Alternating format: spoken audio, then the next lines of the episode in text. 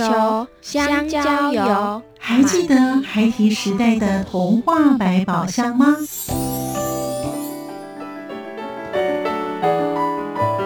我是桂文雅，世界是一本美丽的书。我是曹俊彦，从小就喜欢画画。我的人生，我是王淑芬。当全世界都在下雨，泥泞不堪，全世界。我是王家珍，持续不断，好好的写。我是林世仁，创作儿童文学，让我找到自己生命中的阳光，可以探寻到生命中充满不可思议的兴奋。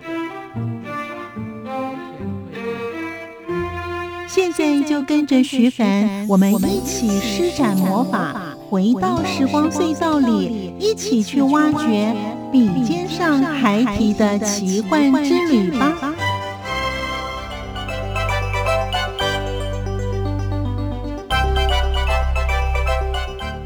欢迎收听《笔尖上还提的奇幻之旅》，我是徐凡。在今天节目当中，我们邀访到的是儿童文学作家施养慧老师，与我们继续分享在上星期还没有说完的故事。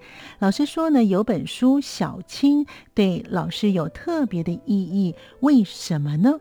故事非常的精彩，在今天节目当中跟我们的听众朋友分享，同时老师也会给予所有想写儿童文学的朋友们一些的建议，待会在节目当中一并跟听众朋友分享，欢迎收听。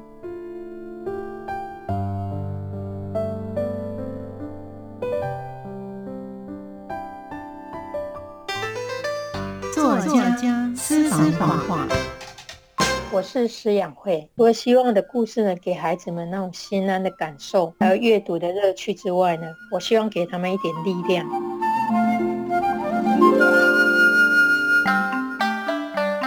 声音印象馆单元，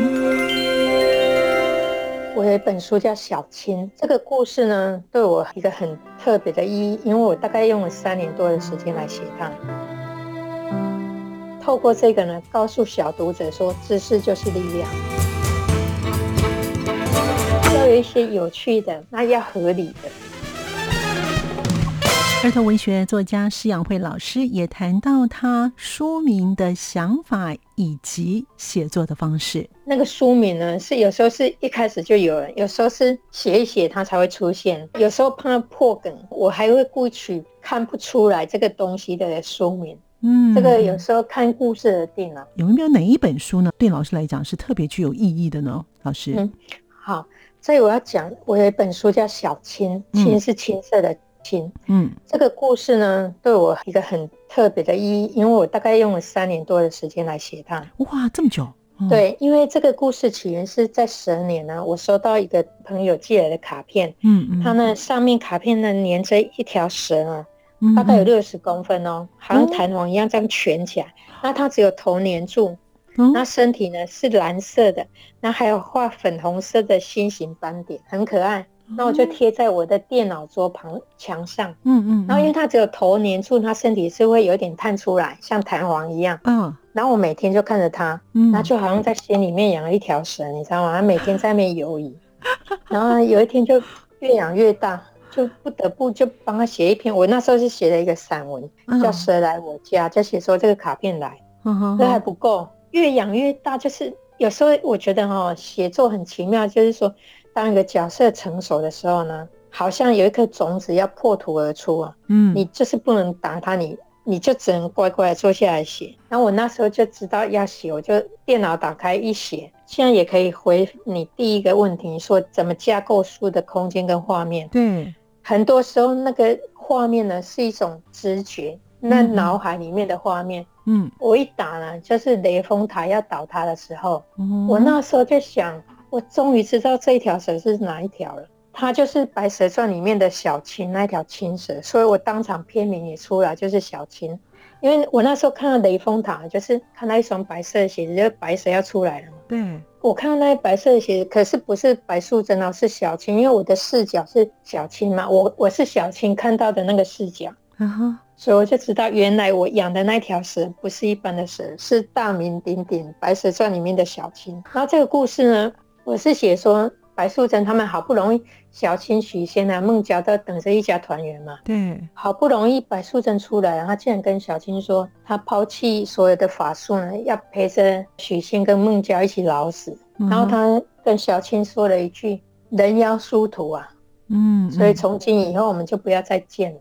嗯，他一出来就把他赶走了。然后他们都很讶异，因为小青很疼孟郊啊。那这些人就像他妈妈在照顾他，然后。他当然很震惊，他心碎，那就被赶走了。那接下来这条小青蛇，它怎么在人世间存活？嗯，然后他又是不死之身，然后白素贞、孟郊、许仙他们全部都。过世以后，他怎么一个人活到现代？嗯、这个就是我的故事。那我一开始就写了大概五千多字，在连在《国语日报》连载。嗯，那连载以后，那个出版部的总编黄玉珍总编他就跟我说，希望把这个故事变长一点。然后我就是因为这样，他本来我五千字写的很很顺啊。嗯，那为了要把它延长以后，我花了三年多来写，然后。这个就是有一个撞墙期，是很痛苦的撞墙期，就是说你跟这个人物啊，跟这个主角好像还没搭上线，就是说我写了，可是他就躲起来了，我怎么叫小青，就觉得小青都躲在洞里不理我，然后就你要每天一直在想他，其实作者就好像你一直在跟他搏斗，就一直在等他出来。那后来他出来了，然后我开始在写的时候呢，他有时候又突然说，我又不是那种人，谁会说这种话？嗯，我没有那么懦弱，就。就觉得不是他应该讲的话，然后你之前辛苦挡了一堆，要全部砍掉重来，就那是就是这样子。然后我为什么说我跟这个故事呢非常有感情？就是说我要把这个故事加长，对不对？对。那因为我自己有一个儿子，我我马上想到说小青呢一定很疼孟郊嘛，还要照顾他。那所以我一开始就最先着手小青跟孟郊的感情。那这里就有一个问题啊，他们两个这么亲近。孟郊知不知道他是蛇精呢？嗯，他一定会知道。可是小青一定很怕他知道嘛，因为许仙曾经被白素贞吓死，他不可以冒这个险。没错，这个就是如何发展呢？就是说他一定会知道，他又很怕知道，所以这里就有故事了。然后，所以我在小青跟孟郊一开始就是他们写他们两个母子情，我觉得这个是很好发挥的。然后还有对孟郊来说，他后来当然知道了。那小青是比白素贞更像她妈妈的人哦。嗯，那孟郊长大以后，她不是一般人，她是状元。她怎么来帮助这个妈妈？这条小青蛇，那法术没有白素贞强。那他等他们都死了，他自己怎么活呢？嗯，孟郊呢就教他读书识字。我觉得我要讲逻辑性来讲，这是很合理的。对，一个文盲呢是很难在现代生活，这很难适应现代生活的。对，所以孟郊他身为一个状元。他有那个远见，他教他读书识字，小青才有办法在历史的长河继续存在。他到现代，他可以看很多东西，可以学哦，原来现代社会是变成这样。那这个我觉得这个安排是合理的，而且可以透过这个呢，告诉小读者说，知识就是力量。所以这个为什么我需要花这么多时间来想？因为我要设身处地想，这条小青蛇它有点胆小，但是它不懦弱，嗯嗯，它会遇到什么问题？他跟孟郊的相处会怎么样？他跟白素贞怎么样？然后像他一定会法术嘛？对，那法术不是滥用，我要给他一个很简单又实用的法术，叫自动剥蛋术。就是他舌头吐一吐呢，那个蛋壳就会自动剥开了。为什么？因为一条资深的蛇呢，它剥蛋的技术当然要技高一筹啊，不能这样用手慢慢剥，不是很逊吗？所以就很多，我就想很多这种小地方，就在。要有一些有趣的，那要合理的。我对这个故事付出了很多的感情，就是这样子。所以，那我还要帮他想过金句哦，就像 slogan 这样。哦、就是他虽然胆小，可是他是不懦弱，很上进嘛。嗯，他就告诉自己说：“有看过那个倒退路的蛇吗？当然是往前冲啊！无论是做人或是做蛇呢，都要努力的往上爬。蛇真的是不会倒退走、倒退爬的。对对，对。所以这个刚好是一个很好的意象。”所以就是花了很多心思这样子在写，所以我在想说，为什么说写作是一条孤独的路啊？就是说你其实每天呢，就是在家里闭门造车，嗯，可是呢，我是在个虚拟的想象世界里面呢，单打独斗。我就是要想说他会怎么样，好像自己挖坑给自己跳啊，你知道吗？就是在想哇，他会遇到什么困难？嗯嗯，啊，你跳进去了，你要再爬出来，然后等一下又一个坑，你要再怎么跳进去？就这样。就自己在里面这样玩的不亦乐乎啊！所以老师写的这本小青呢，花了三年多哦，真的是很长的时间呢哦。所以除了老师要知道蛇的属性之外，你还必须要这个故事的结构是要合理性的。而且呢，你又穿越时空，哎，我我觉得老师你想象力真的超强的，哎，怎么会想到那个蛇吐的，然后剥蛋那个 这样技术才会道高一尺魔高一丈，不然的话太逊了，因为它也有上千年了。哎，对呀、啊，它是一条资深的蛇，它用手慢慢剥，是什么？它当然化为人形，不能就像以前这样整个用身体压嘛。嗯，那他手慢慢剥不是很逊吗？那舌头吐一下就壳就剥掉了，这不是很酷吗？哦，真的是好酷啊！所以老师，您这些灵感呐、啊，哈。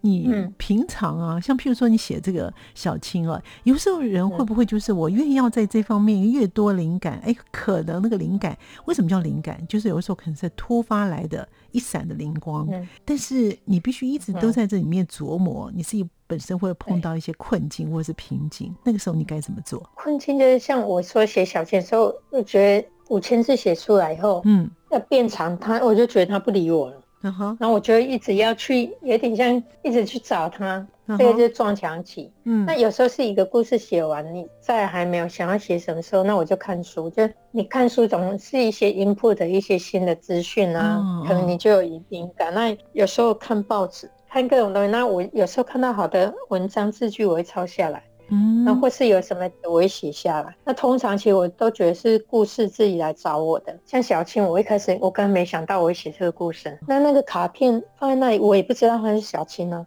后来写的时候，就你就发现是他，原来是他，那就你就就是要把它写出来。那像说我会有那么多点子，是因为我要写这个故事以后，我就一直想他的事情。嗯，你要投入以后，你当然就会有越多的灵感，你会挖掘越多的东西啊。其实那个不断的、不断的想得到的过程，然后有时候你想一想，觉得哎，其实这个点子很蠢，嗯，行不通，也有可能啊。对，就是不断的想，不断的跟他对话的感觉。所以老师在您自己写作，你有规划你一天大概从什么时候开始写作？有，因为每个作家都有他自己的习惯。那老师您自己本身的写作习惯呢？你怎么样来规划？我都是白天写。嗯，我现在我晚上不敢写，因为脑力激荡过度，我会睡不着。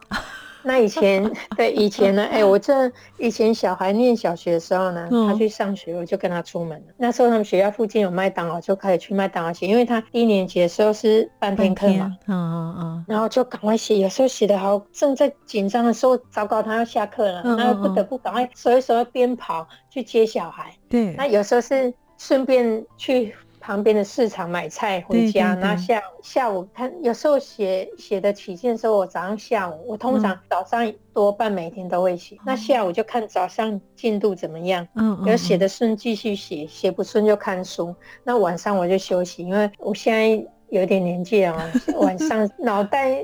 太亢奋的时候，我真的会睡不着，所以我 现在晚上都不敢写。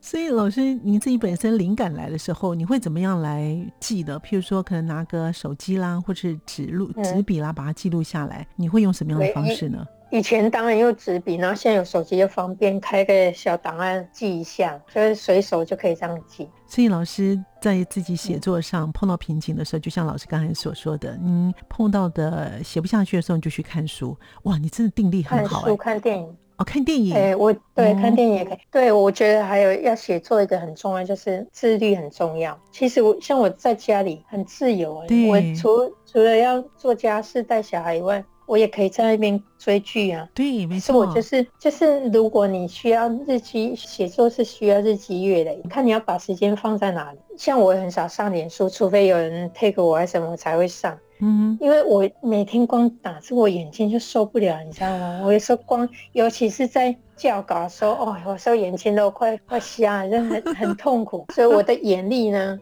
不能用在别的地方，我只能尽量用在写作这方面。所以就是你怎么规划你的时间，然后我觉得写作这件事情需要自律，就是你要长期的告诉自己说，哦，我当然因为我是兴趣，所以我也也不用特别逼自己，我就会来做这件事情。嗯、好，所以作家要自律哦，这个很重要哈。那老师呢？对，对，好，老师呢？因为从一路写作以来呢，有不同的文类，也是非常的多元化。有没有在规划你最想写的书呢？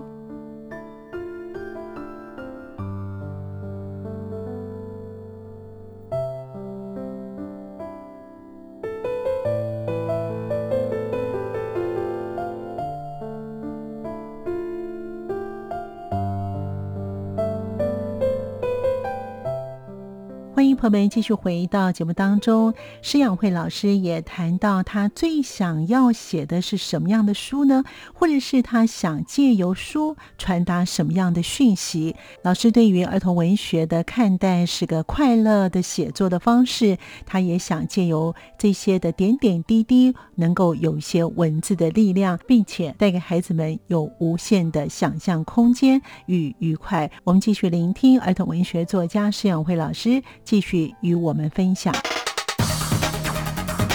写作一个很重要，就是自律很重要。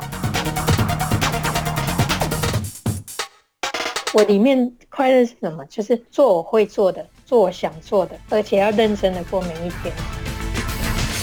其实没有最想来写的书，我其实我就都写童话嘛。我就说几乎上都是故事自己来找我的。嗯，我没有写。现在没有想要最想写的书，可是每个故事我都尽力想要把它写好。嗯嗯。除了希望的故事呢，给孩子们那种心安的感受，嗯，还有阅读的乐趣之外呢，我希望给他们一点力量。就像我一本《好古怪成妖记》，嗯，他讲的就是说对快乐的追追寻，寻找快乐之道。嗯。很多老师啊、家长叫我们要做个有用的人。对，那注意台湾社会很少这样做一个快乐的人。其实快乐，对啊，我里面快乐是什么？就是做我会做的，做我想做的，而且要认真的过每一天，这就是快乐之道。你过得充实，那做你会做的，做你想做的。哎，这个很好哎。对，这个其实是孩子最重要、最需要的。对。嗯对，所以我希望给孩子一点这种东西。那像我还有一本叫《三三八号养宠物》，嗯嗯，就一间房子养了宠物，就是那个电扇不轮转那个里面，嗯嗯，他就讲了，只要我们行得正、坐得直，你就不用管别人的蜚言流语。那像小青刚刚讲的小青，就要勇敢做自己。他后来因为一开始都是白素贞想要做人嘛。那小青一直觉得做人有什么好？嗯，会老又会死有什么好？对。而小青经过这么多年，她领悟到做人真好。因为虽然对人来说，人生充满了选择，可是跟动物来比，人比动物，你可以选择说，我今天要去做什么事，要读哪一本书，要吃什么。嗯，跟动物比起来，人类实在好太多了。他有自主的选择权。对，啊、所以到后来他领悟到做人真好。然后他这一连串他的成长，是因为他勇敢做自己。他本来很胆小，但他终于勇敢的做自己。这也是我希望带给小孩，就是说每一本书都有一个东西。他小时候看可能觉得好玩有趣，哎，长大来想，哎，或许这个就是那时候给他一个力量，可是他当时或许没看出来。所以我希望我可以在小孩的他孩提的时候，可以给他一点安慰，可以给他一点力量。就希望我希望每一本书都可以做到这一个。所以老师自己本身在阅读书的时候，你有一本你一本书，你会重复去阅读的。到目前为止，你自己本身哎，有时候可能会拿起来再翻一翻，再翻一翻的，有这种书吗？在你身边？有哎、欸，可是我其实我看的有点杂哎、欸，就像很 很难说，不一定是儿童文学了，哦、像。类似我姐大大亨小众，我就看过，嗯哼，几遍。哦，然后那个围城，我也钱钟书的围城，我也看过几遍。然后不一定啊，张爱玲的以前我很喜欢啊。然后像那个哦，我之前看那个沈从文自传里面呢，他讲他小时候，我觉得好有趣哦。沈从文是一个大家讲的都是他他那个编程，可是我觉得他讲他小时候很有趣。他是一个顽童，他都翘学啊，旷课翘学到处去看，因为那时候他们那里就很多各行各业有打铁的，有做什么。他从因为外面世界太吸引人了，然后他就怎么被打，他就是我觉得他的儿童的时候好有趣，就是那个。我也会有时候就是拿起来看一看，不见得是儿童文学。当然，儿童文学的东西我也会看，看别的作家现在有新的作品啊，什么跟人家学习一下。嗯、那有一些成人的东西，像之前吴明义《天桥上的魔术师》也很好看。嗯嗯，不一定啦。有时候我所以我说是一种。心情也是一种缘分，有时候你很难说你今天想看什么，所以老师会很强调故事来找你，你就会慢慢的把这个故事给酝酿出来，然后把它写下来，是吗？老师？应该是说我们互相寻找，我我也有找他们啊，就是说像我对日常的观察，嗯，那也也可以说是我去找他们，就不一定，就其实就是你观察，那有时候像小青，那我就觉得，哎、欸，其实我是把它贴在那里看，看看看，那我觉得他来找我，其实。一开始也是我把它贴在那里的，对，所以这个是有一点低声淡淡升级吧？对对、啊。所以呢，如果也想要成为儿童文学作家的话，老师您个人认为要怎么样来训练他自己的写作能力呢？就是像我刚刚讲的，需要耐得住寂寞跟坐得住嘛。嗯，那还有就是，我觉得最难就是随着年纪渐长，就是要有赤子之心，还有。小孩用小孩可以听懂的话嘛，嗯，所以我觉得这个最难是尽量要让自己生活过得单纯，就是说不要太多。现在外面资讯很多，对，那你每天塞满了资讯，你还有什么什么脑袋、什么空间出来想你的故事？嗯，没有啊。所以我为什么很少看脸书，看什么很多东西，就尽量让自己单纯，然后让自己的心呢静下来、清澈，你才有办法。我觉得童话是一个很。清澈的东西，你要让自己脑袋静下来，让他自己心静下来，才有办法进去进入写作的那个情境嘛。嗯、所以我觉得尽量过得单纯是很重要的。那他平常要自己练习写吗？譬如说规定自己可能每、哦、每天可能写个五百字啦，或者两百字啊。我是没有规定自己写多少，嗯、可是我几乎每天都写，就写就看我今天灵感怎么样。就是写，那可能这是因为我写了多年了。嗯，嗯，一开始以前在写，就是我也不见得每天写。我现在想，以前就是我只要每隔一阵子没写，我就很难过。那这种感受，对，就是热爱嘛。那这种感受就会逼着你去做这件事，养成习惯以后，你就不得，你就会变成一种习惯，你就每天写。那你每天写，你当然就会会训练到你的写作能力啊。你会觉得说，哎，这句话不需要，你就会自己等于自己又有点像编辑一样在删减你的。改你的文章，那也是一种练习。哇，今天收获好多。那老师你自己个人会不会觉得说，哎，每一年你可能要出一本书，有没有给你自己这样子的一个规划？还是？不见得一定要每一年都要出一些书，但是文章文章你每一你每一年应该搞不好你每一年写了很多篇哈，那但是成为书的话，你并没有给你自己这样子的压力哈，就是每一年都要出一本书。这个不是可以这样计划，因为像小青我就写了两三年，对，那像我有时候长篇写完就写短篇就。有时候写累了，我就写一个写几篇短篇，这样休息一下，嗯，就转换一下。嗯，那所以我陆陆续续都有写，可是什么时候出书不一定。那故事有时候写的，什么时候会完成，我自己也没把握。嗯，所以老师现在有着手在你的笔下已经有开始在书写一些文章了吗？哦，当然有啊。哦，对，将来的书名，书名的话是老师自己想的，还是说您会跟出版社一起共同去设想？其实我觉得你的书名写的都好可爱啊，什么三三八养宠物，什么还有什么好古怪成妖记哈，我觉得名字取的都非常的有趣。因为这个书名就像给递给小小读者的名片啊，你要吸引他，不然书架一排那么多书，他怎么看得到你的？那像我现在写，像说。去年哦，九哥童话奖那个，我写一个天字第一号情报员零零一，你知道为什么会写零零一吗？为什么呢？因为那时候黄秋芳总编他邀稿，嗯嗯，他就写这那时候疫情正严重，嗯嗯，那就写个温暖童话小灯啊，就是说在那个时候呢，平安相守，然后教我们就写一些比较温暖的故事，嗯，那我这个。天字第一号情报员，其实这个点子是很久。好古怪那时候呢，我写一些妖怪，好古怪的骨是骨头的，是一个人形骷髅，大概十岁的小孩是一个铁骷髅。嗯，那里面有很多妖怪。嗯，我本来里面有一对双影怪，两个影子的。嗯，然后我那时候本来。好古怪完成以后，这个双影怪本来要写，可是都卡卡的，我就把它丢着。然后到那个九哥黄秋芳老师要稿，所以我就把它拿出来看，哎、嗯，觉得可以，我就把它变成一个那个情报员的故事，就是有一个人他有两个影子，嗯，然后就就是零零一啊，就是这个情报员呢，他就他本来很胆小，都觉得有人在跟踪他，嗯，就。每天呢，都带着两个手电筒在睡觉。那日子照久了，不同的光源、不同的角度，他就有两个影子。那他就发现，原来在追踪他人是自己的影子，一个叫黑仔，一个叫灰仔。影子不是有生有淡吗？对。那既然知道是自己的影子，就没什么好怕的啊。谁不是一辈子都被自己的影子追踪了？嗯。所以这个这个角色，这个他叫阿光，这个人他就把他影子取名叫黑仔跟灰仔。然后他们呢就一起长大，然后。里面当然是他们有很多发生很多事情，后来他们去当情报员，对，以后呢，成为天字第一号情报员。因为一开始我的破题是说，有人问零零七呀，嗯，为什么你前面要加两个零？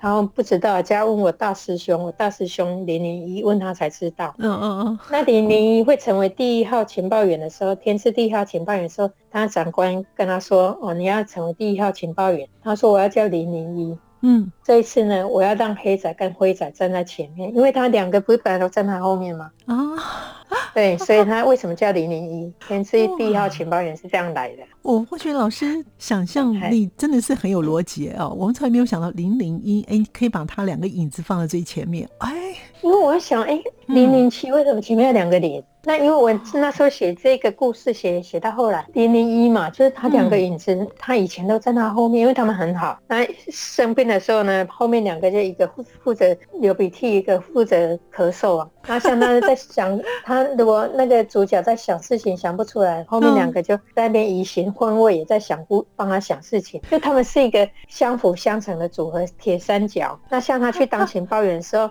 每次他走出来，后面呢就一个负责帮他擦脚印，就。他们是一个，那所以他为什么可以当天字第一号情报员？因为他三个人做一个，嗯、三个人领一份薪水，当然成为天字第一号情报员啊！太有趣了，我发现。儿童文学作家除了老师刚才讲的 要耐得住寂寞，还要坐得住之外，嗯、我觉得还有非常大的好奇心，可以去当侦探一样一一的破解。就是每天想这些，哇，可是生活绝对不无聊哇，充满了色彩，非常有趣啊！哇，今天真的收获很多，非常感谢儿童文学作家施养慧老师呢，跟我们听众朋友分享他的写作的方式，还有一些呢非常奇特的一些的嗯天马行空的想。象力啊，假如如果你想要写作的话，不管是要当儿童文学，或是当一般的作家，我认为呢，想象力真的是非常重要。还有呢，逻辑能力哦，非常感谢养慧老师，也谢谢听众朋友的收听，我们下次见了，拜拜。谢谢，拜拜。